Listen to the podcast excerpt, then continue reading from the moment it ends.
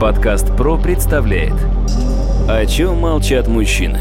Подкаст о мужском здоровье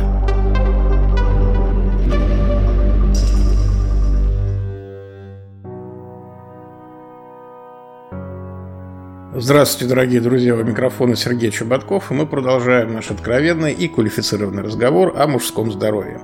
В свое время, до того, как были изобретены сложные системы защиты компьютеров от вирусных атак, в компьютере возникала реклама по увеличению полового члена. Ну и понятное дело, что реклама эта приходила не просто так, а базировалась на довольно распространенном среди мужчин стереотипе, что, мол, чем больше член, тем лучше ты в сексе. И мы решили обсудить сегодня эту тему с научной и медицинской точки зрения. Я хочу представить моего собеседника, доктора медицинских наук, руководителя Центра урологии и андрологии, профессора кафедры урологии, андрологии медико-биологического университета инновации и непрерывного образования, врача-уролога Павла Сергеевича Козласова. Павел Сергеевич, здравствуйте. Здравствуйте, Сергей. Павел Сергеевич, вот вы как специалист, скажите, пожалуйста, насколько соответствует истине утверждение, что чем больше у мужчины член, тем лучше он может удовлетворить женщину? Знаете, не зря есть поговорка «мал золотник да дурак». На самом деле, самое главное не столько размер, сколько уметь пользоваться органом. Но все же бывают ситуации, когда действительно размер органа крайне маленький. Это вызывает и психологический дискомфорт мужчины, и это вызывает невозможность достижения оргазма у женщины. Конечно, в этом случае нужно прибегать к методикам увеличения. Скажите, а вообще какая длина члена считается нормальной? И меньше какой длины члена вообще следует задуматься об его увеличении? Именно с медицинской точки зрения. Понимаете, с медицинской точки зрения даже есть диагноз микропенис, но диагноз микропенис, так скажем, не совсем определенный. Считается по разным данным, что размер меньше 4 сантиметров – это микропенис. Все, что больше 4 сантиметров, считается, что это относительный вариант нормы. Но опять же есть градация по странам. Да? Если мы возьмем, к примеру, южноафриканский континент, то размер полового члена там у мужчин больше. При этом размер полового члена российского мужчины находится далеко выше, чем средняя граница. Актуальна эта проблема очень и развита в Корее. В Корее средняя длина полового члена у мужчин составляет 10-11 сантиметров, и, конечно, они страдают от этого, испытывают психологический дискомфорт и прибегают к методикам увеличения и удлинения полового члена. Скажите, а вот в вашей практике кто чаще обращается к врачу вообще с этой проблемой? Сами мужчины или их партнерши? Как правило, все-таки обращаются сами мужчины. Однако зачастую они обращаются с посыла женщины – Приведу к примеру, последний мой пациент с данной проблемой обратился ко мне с желанием увеличить половой член, в ответ на что я его спросил, а вы не посоветовали супруге увеличить грудь? Он сказал, она уже сделала. Я говорю, ну тогда вам тоже придется. Ну, как говорится, да, с таким аргументом не поспоришь. А насколько вообще вот такие процедуры по увеличению члена опасны для здоровья? В зависимости от того, какая методика применяется, где она применяется. Если мы говорим про клиники квалифицированные, то, безусловно, эта методика абсолютно не несет никакой опасности, это пластическая операция. Если мы говорим про некие подпольные, так скажем, инъекции, введение, причем увеличение полового члена, оно же делается повсеместно, в том числе и в местах не столь отдаленных. И только в России есть методики, когда эбонитовые шарики внедряются, когда внедряются масла всевозможные, вазелин и так далее. Вот эти методики могут привести к большим проблемам вплоть до потери полового члена. Введение же медицинских препаратов объемообразующих, оно не несет никаких практически рисков, за исключением того, что это манипуляция, которая может иметь те или иные осложнения, но в целом риск развития каких-либо осложнений, он минимален квалифицированной клиники, какие обычные методики могут вам предложить, если вы хотите увеличить свой член? Это все зависит от того, что вы хотите сделать. Член можно увеличить двумя путями. Это удлинение и утолщение. Если мы говорим про удлинение полового члена, то существует самая минимальная инвазивная методика – это применение экстендера. Это вообще безоперативная методика, но нужно понимать, что в реальности применение экстендера без операции позволяет удлинить половой член на полтора сантиметра. Один-полтора сантиметра. Извините, а что такое экстендер? Экстендер – это устройство, которое тянет половой член, и за счет постоянного натяжения, натяжение это нужно делать до 5 часов в сутки, вызывается растяжение ткани, и член немножечко увеличивается. В случае выполнения так называемой лигаментотомии, это связка, которая поддерживает половой член, она пересекается в операционной, и последующее применение экстендера возможно удлинить член до 3 см. Если мужчина хочет удлинить половой член больше, то в этом случае возможно использование так называемых графтов, или говоря более понятным языком, заплаток, когда по сути увеличение длины происходит за счет того, что мы вставляем импланты, которые позволяют именно вытянуть член, но в этом случае без протезирования полового члена, к сожалению, не обойтись. Подкаст ПРО представляет о чем молчат мужчины? Подкаст о мужском здоровье.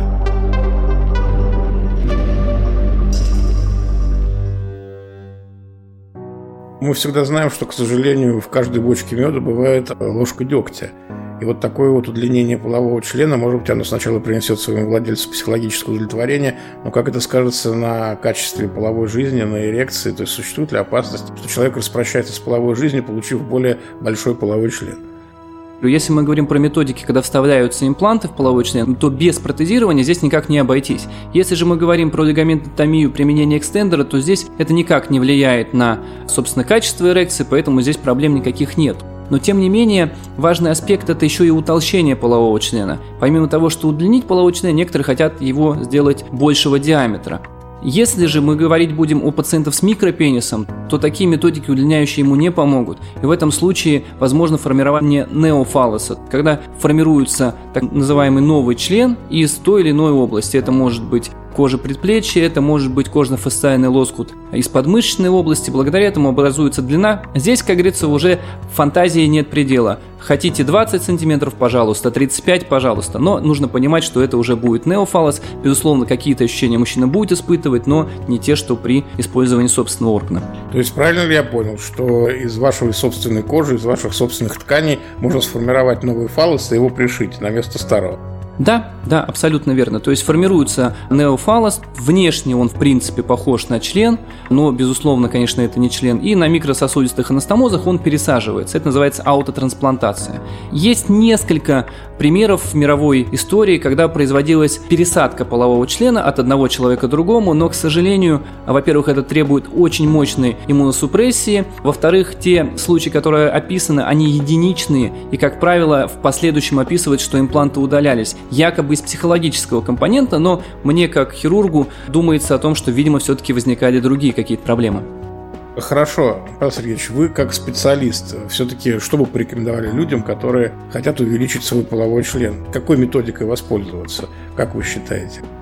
Для начала бы я порекомендовал бы этому пациенту прийти со своим половым партнером, да, потому что здесь все зависит от того, какая ситуация. Здесь не только влияет длина полового члена или его объем, опять же влияет и разница в структуре влагалища.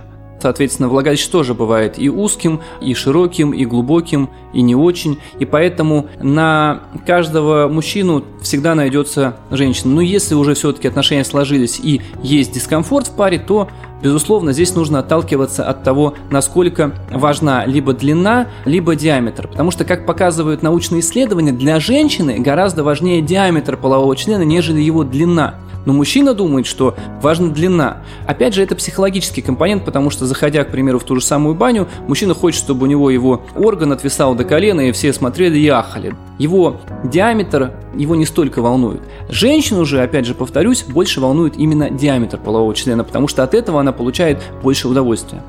Мы когда с вами говорили по поводу имплантов, фалоимплантов, то выяснилось, что все они все-таки имеют какой-то срок годности. Вот процедура по удлинению члена, она тоже имеет какой-то срок годности, либо это уже навсегда? Если мы говорим про удлинение полового члена, то это делается раз и навсегда, а вот утолщение, если мы используем филлеры так называемые, то есть это вот как есть гиалуроновая кислота для женщин для увеличения губ, точно такие же препараты есть для мужчины. Они рассасываются. Есть для увеличения объема два филлера, это гиалуроновая кислота и это полимолочная кислота. Полимолочная кислота рассасывается дольше, чем гиалуроновая, но тем не менее тоже рассасывается. Если мы говорим про применение силиконовых имплантов для утолщения, такие тоже существуют, то они, конечно, ставятся раз и навсегда, но тем не менее они имеют тоже свои ограничения ввиду того, что есть риски эрозии, то есть выпадения этого импланта, есть риски инфекционных осложнений. Если мы говорим про утолщение полового члена с применением собственного жира, такие тоже методики существуют, то это опять же временная методика. А если мы говорим про методику с перемещением мышцы на половой член, к примеру, прямой мышцы живота, то это постоянная методика. Здесь нужно понимать, на что готов пациент. С одной стороны, применение того же самого мышечного лоскута, оно обеспечивает длительный эффект, но с другой стороны, это довольно сложная, большая операция, в том числе и с довольно серьезным рубцом на животе. Если мы говорим про применение филлеров, то эта операция делается под местной анестезией в условиях дневного стационара, не требует госпитализации. При этом, если мы применяем полимолочную кислоту, то она рассасывается от полутора лет до двух лет. В принципе, раз в два года прийти к доктору для того, чтобы произвести инъекцию препаратов половой члена и получить получить увеличение диаметра на 3 сантиметра, это в принципе довольно-таки рабочая методика, и она не требует какого-то серьезного хирургического подхода. как я понимаю, нужно всегда смотреть в конкретном случае. Абсолютно верно. В принципе, все, что касается мужского здоровья, нужно понимать, что подход должен быть индивидуальным. Во-первых, нужно разобраться в причинах, что конкретно беспокоит пациента. Во-вторых, нужно подобрать ту методику, которая ему подходит наибольшим образом. Ну и в-третьих, собственно, нужно выбрать клинику, которая это все делает, чтобы это было сделано качественно, а не в неких кустарных условиях. Есть у меня пациенты, которые имплантировали эбонитовые такие шарики, и они не хотят с ними расставаться, в принципе, их они устраивают. Есть и такие пациенты, кому-то и эта методика подходит. Другой вопрос, что есть более качественные средства, которые позволяют увеличить объем полового члена, тем самым добиться более яркой окраски полового акта, тем самым сохранить в ряде случаев семью или увеличить психологическую самооценку пациента. Павел Сергеевич, большое спасибо. Дорогие друзья, я хочу напомнить, что сегодня в гостях у нас был доктор медицинских наук, профессор, врач-уролог Павел Сергеевич Козласов. У микрофона был Сергей Чеботков. Всего вам хорошего, удачи. Сергей, до новых встреч.